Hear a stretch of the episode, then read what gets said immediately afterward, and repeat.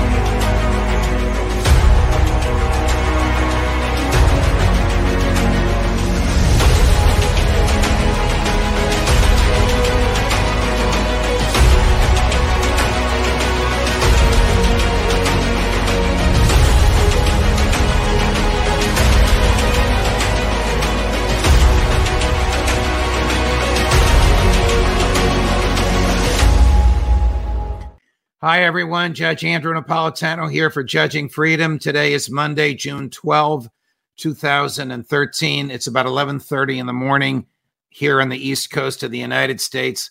Larry Johnson joins us today, but first this. When it comes to carrying valuables or even firearms in your vehicle, most people feel they have to choose between safety and convenience. A vehicle break in occurs every 36 seconds in America. Give dad the perfect Father's Day gift this year. The Headrest Safe. The Headrest Safe gives you the power to store cash, jewelry, medication, and yes, even your concealed carry firearm. You'll never have to worry about taking your valuables with you again. Keep them safe with the Headrest Safe. Use promo code JUDGENAP and enjoy $50 off for a limited time at theheadrestsafe.com. Larry uh, Johnson joins us now. Larry, it's a pleasure. Uh, welcome back to the show, my friend. Thanks, uh, Judge. Since last we spoke, there's been a lot of speculation about the uh, destruction uh, of the dam uh, in eastern Ukraine. What is your take as to whether the uh, Russia's Russians uh, did this as an instrument of war, the Ukrainians did this to uh, help them in their spring offensive, or it was just some sort of a, a neutral, uh, non-military event. I, I, think the Ukrainians did it as part of their uh, ongoing offensive or attempted offensive. Uh, I, there was nothing for Russia to gain by doing this. Uh, there was something for Ukraine to gain in terms of uh, pushing Russian forces out of certain areas and then potentially creating an opening that they down the road might be able to do a cross river uh, attack. But uh, the one I did see one video where there was an explosion. There had been some speculation that this was just a, uh, an old plant that had not been properly cared for and it just uh, deteriorated on its own. I don't think that's the case. But in any event, where we where we stand with it right now is Russia's evacuated the people that needed to be evacuated. It has not destroyed any of the Russian defensive lines, despite some of the uh, earlier claims. And the Russia's in a position that it can defend against whatever Ukraine decides to try to throw at it. It, it seems as though, from comments from President uh, Zelensky and uh, public source observations, and maybe from your private source uh, observations that the so called spring offensive uh, has begun. And if that's the case, it's hardly something to call home about. Yeah. Well, it started, looks like it started seven, eight days ago. And uh, it has not been a concerted, it's not been focused upon one point. It's been more like a shotgun, a scatter shot. And uh, wherever Ukraine has tried to advance, as I, have written about it, uh, Scott Ritter has written about it, uh, and uh, General uh, D- Doug Macgregor has written about it, which is because Ukraine lacks air power, it doesn't have fixed wing aircraft or rotary wing aircraft, helicopters that can fly forward, provide close air support for uh, infantry formations, for tanks, for armored vehicles like the Bradley fighting vehicle to protect them, to provide some sort of protection from above against attacks that they're going to face on the ground. Similarly, they don't have a lot of mobile artillery and air defense systems that can come along behind the advancing forces and take out any aircraft that the Russians are sending. Mm. So as a result, it's it's like the, the, in World War II we had what was called the Mariana Turkey Shoot, uh, where uh, the the U.S. naval force off the off the uh, the Philippines just shot down a massive number uh, of Japanese aircraft. And what's happening now is massive numbers of Ukrainian armor formations and vehicles are being destroyed, and with it, troops. Uh, the the fatality rate for Ukrainian troops now, I, th- I think, is approaching eight, nine, ten to one, and they, they can't continue to sustain such losses. Uh, so it's just and they're being pushed into this by the West. I mean, this is really this is criminal what's going on. I want to uh, get back to the dam in a minute, but the fatality losses of eight or nine to one, that's extraordinary. I yeah. think you told me, um, and our audience, of course, in a, a, prior interview, that an offensive would require a two or three to one advantage. Correct. You're telling me that these Ukrainians are at an eight to one disadvantage. Do I have that right? Yeah. So, so normally the conventional, you know, military wisdom is that uh, uh, an attacking force should have at least three times the number of soldiers, vehicles, tanks as the defending force. They're going to need that in order to overwhelm uh, the defended positions. Well, in this case, Ukraine doesn't have that kind of manpower compared to what Russia has. And yet, it is attacking these positions and it's losing upwards, I said in some cases, 10 to 1. For every one Russian casualty, you're getting 10 Ukrainian casualties, which is just uh, a horrific scale. The um, documents that Jack Teixeira is accused of being the sole person responsible for revealing. got to introduce it that way. So we're all talking about the same right indicated the awareness of the American uh, government of a seven to one uh, kill ratio of Russia over Ukrainian. Everybody except Jack Devine accepted that number. He insisted it was seven to one the other day, which uh, the other way, which of course is absurd. Now you are telling us it has become eight or nine to one. Correct. Yeah, because they're they're launching these attacks, and some of it was predicated on the belief that U.S. night vision goggles uh, and would be superior to anything that the Russians had, and that you know that's been a terrible mistake. Uh, the Russian helicopter pilots as well, they can sit off at some distances of like 10 kilometers and fire their missiles at the, the advancing uh, armored vehicles, tanks, and take them out.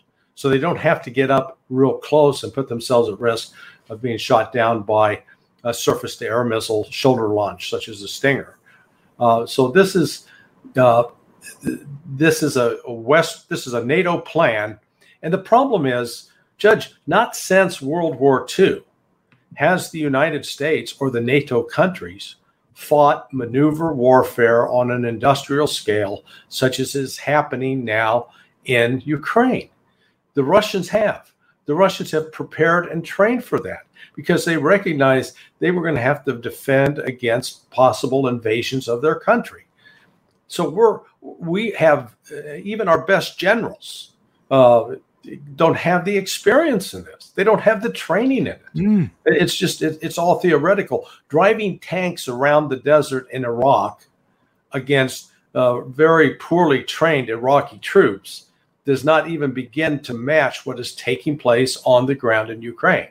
And learning some hard lessons because I think the NATO folks are frankly shocked at how quickly these advanced Leopard tanks have been taken out of the battle. I mean, just just like that. They they didn't last more than a couple of hours. What about those F 16s that the president uh, boasted about when he was in uh, Hiroshima? I gather they have not yet arrived, or if they have arrived, they haven't trained the uh, Ukrainian pilots how to use them. Uh, Biden's like that parent that's telling his kid, "Yeah, I'm going to get you a pony for Christmas." He just didn't specify it's Christmas. Those planes are a long ways off. Uh, they're they're not going to show up in the next month or two, piloted by uh, Ukrainian pilots. Now, there's always the possibility, and, and I've heard some rumblings about this, that in the desperation to try to save the situation, that NATO and the United States may actually put their own pilots and some of these aircraft and try to Ooh. put them into the battle to help Ooh. save Ukraine. If they do that, it's it's going to be disastrous uh, for, Larry, for the if, West. If they do that, if they do that, it's World War III. If American fighter pilots are flying American F-16s that have been sold to the Germans and repurposed for uh, for our use, and they're shot down, and their bodies come home in body bags. It's war. Yeah, no, I mean that's where we we are headed towards that. There is um, the the Biden administration cannot take its foot off the gas, and they're not willing to step back and recognize what is taking place on the ground. It would be one thing, you know, I get accused of being a puppet of Putin and spelling out Russian uh, disinformation, but facts are facts. The Ukrainian Air Force is virtually non existent, and what it has is very limited in the operations it can carry out. They're not sitting there on ample supplies of tanks, nor do they have factories that are cranking out tanks or armored vehicles or artillery shells or artillery pieces. Russia has all that. Russia has has probably the, the after the United States the second largest air force, at least in that theater, and they continue to build planes, tanks, artillery pieces, shells, everything they need comes internally. They don't have to rely upon some foreign supply. And I, I just beg people to wrap their minds around the understand fact. Once you understand that, then you'll understand why Ukraine cannot win this war, even with support from NATO. We're going to take a break for 30 uh, seconds for a message from our sponsor. When we come back, President uh, Zelensky not very happy with the Western uh, response to the explosion uh, of the dam. Right after this. You want to feel safe in your vehicle, and for you, that means easy, rapid access to your firearm. But safety also means your items don't fall into the wrong hands. You don't have to choose between safety and convenience. The headrest safe keeps your firearm where you can access it, and no one else can. Just order your headrest safe, install it yourself when it arrives, and enjoy peace of mind. It starts at theheadrestsafe.com. What do you think it would uh, take for? Uh, we're back with Larry Johnson. Larry, what do you think it would take for the Russians to agree to a ceasefire. This is before we get to Ukrainians and before we get to their masters uh, in Washington. Uh, it's going to require an end to all attacks and all the territory that they control east of the Dnieper, as well as surrendering territory east of the Dnieper. Uh, it's going to require NATO to withdraw its m- missile systems, the Aegis systems that are based in Poland and in Romania, to withdraw that and the withdrawal of NATO troops from bases uh, in Poland and Romania in particular.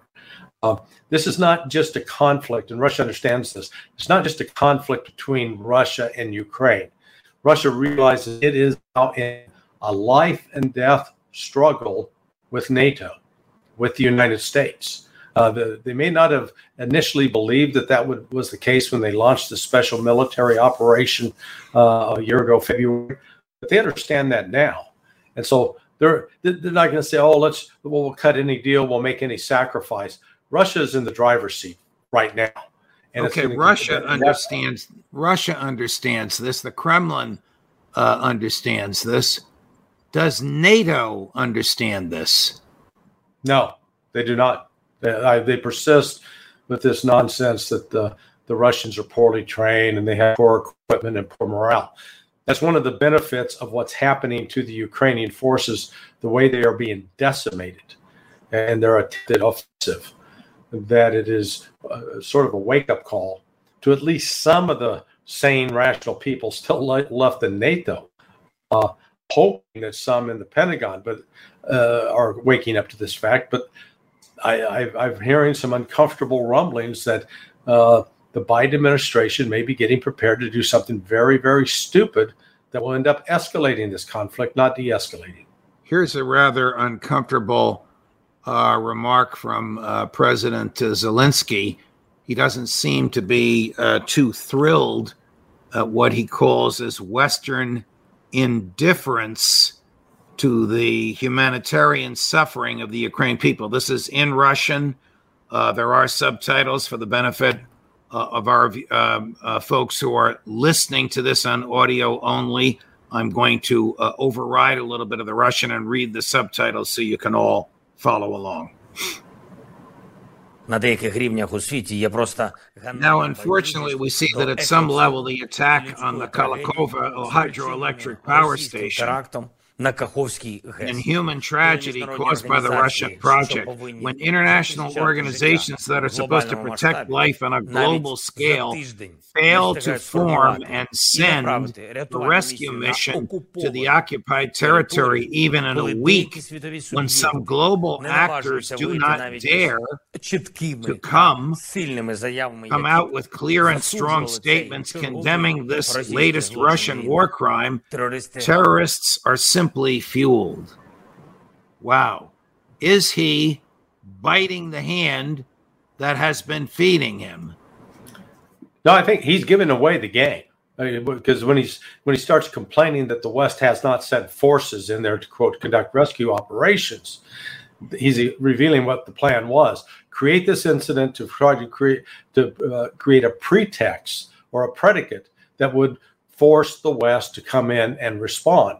I would note that over the last week, Ukraine's been putting out images claiming that it is its soldiers, its personnel rescuing uh, the, the, people downriver, except they're wearing on their back that they're Russian police or Russian rescue services. They're actually the Ukrainians are using the photographic images of actual Russian rescue workers to take credit for what the Russians are doing because the Ukrainians aren't doing it. So, your theory, Larry, is that the Ukrainians destroyed the dam to create a catastrophe, to force the West to come onto the ground to uh, alleviate human uh, on the pretext of, or for the publicly right. stated purpose of alleviating the humanitarian catastrophe. And when the West didn't show up, Zelensky fumed. Yeah. I think that was one of the prime reasons behind it. Uh, as well of hoping to sweep away Russian defenses downriver and to create an opening for Ukrainian forces to cross. But yeah, he wants as long as you can get some more Westerners in there and get some Westerners killed, then you've got the potential of expanding this war, getting the United States and the other NATO countries more fully engaged, and then Ukraine might, and I emphasize might, very remotely have a chance to try to prevail. But they, they, they don't understand the history with Russia uh, with regards to these kind of foreign attacks. What will it take for uh, President Zelensky to say, "Okay, it's time to talk about a ceasefire"? You've you've told us what the Russians will require. Uh, what will the uh, Ukrainians need to see, or how much more will they need to suffer before President Zelensky becomes realistic? Uh, once he's informed that there is no longer an effective army that can conduct military operations that can defend the capital, uh, once he understands that the Russians now will have a, a open road going into Kiev, uh, at that point, he may finally come to his senses. Personally, I believe I, I think he's going to reach that stage because I think the anger on the part of some of the Ukrainian generals who feel that their force has been unnecessarily sacrificed simply to placate political pressure, not to achieve military objectives. That I, I think is going to be a determining factor in whether or not uh, Zelensky survives. And of course, there's a third party to these uh, negotiations. I mean, Zelensky can't do anything without permission uh, from the uh, Americans. Uh, what will it take for them, for our State Department, for our DOD uh, to recognize that Russia is winning this war? And the longer it goes on, the more Russia will win, and the more uh, the Ukrainian military, political leadership, and public will suffer they have all the evidence they need right now to know that. It is just willful blindness, uh, the, determining that they're not going to recognize or accept because they're so focused upon uh, they want Biden. I am told wants to use this conflict as a, a basis for his presidential campaign, feeling that wartime presidents will prevail, without understanding that yeah, wartime presidents prevail because they win and they're winning. In this case, not only is the United States losing, but it's unable to create any kind of strategy that's viable for sustaining Ukrainian military operations uh, against the Russians.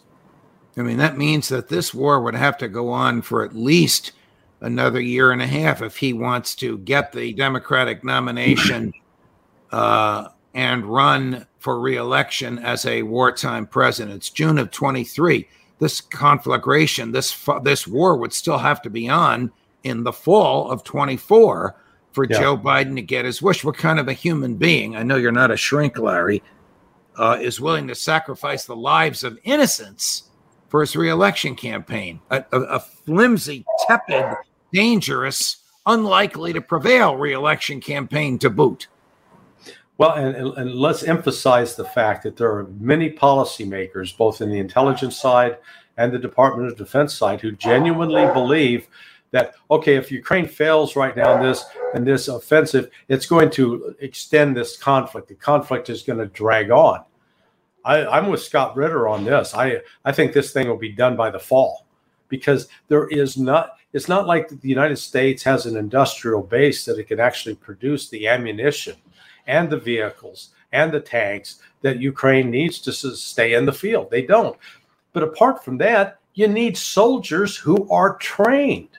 The training process is not accomplished in a week. It's at a minimum uh, a three month to four month process. And they don't have a steady supply of young men running to sign up and say, oh boy, I can't wait to go sacrifice my life for Ukraine. They're doing just the opposite. They're hiding out, they're leaving the country, and uh, it's forcing the Ukrainians to try to dragoon people into the service. So I, I don't I don't know where these people come up with this nonsense that this that they're going to be able to drag this out for a year and a half. That's that's what the West hopes, but the Ukraine does not have the strength to do it, in my view. Larry Johnson, always a pleasure, my dear friend. Thank you so much for joining us. Thanks, Judge. More as we get it, Judge Napolitano for Judging Freedom. The headrest safe is quick and easy to use. Some may even call it a game changer. The headrest safe acts as a safety net, protecting your belongings while keeping them out of sight and out of bounds of others, serving as security while also keeping your valuables in bounds. That's what the headrest safe provides for me. Game, set, match.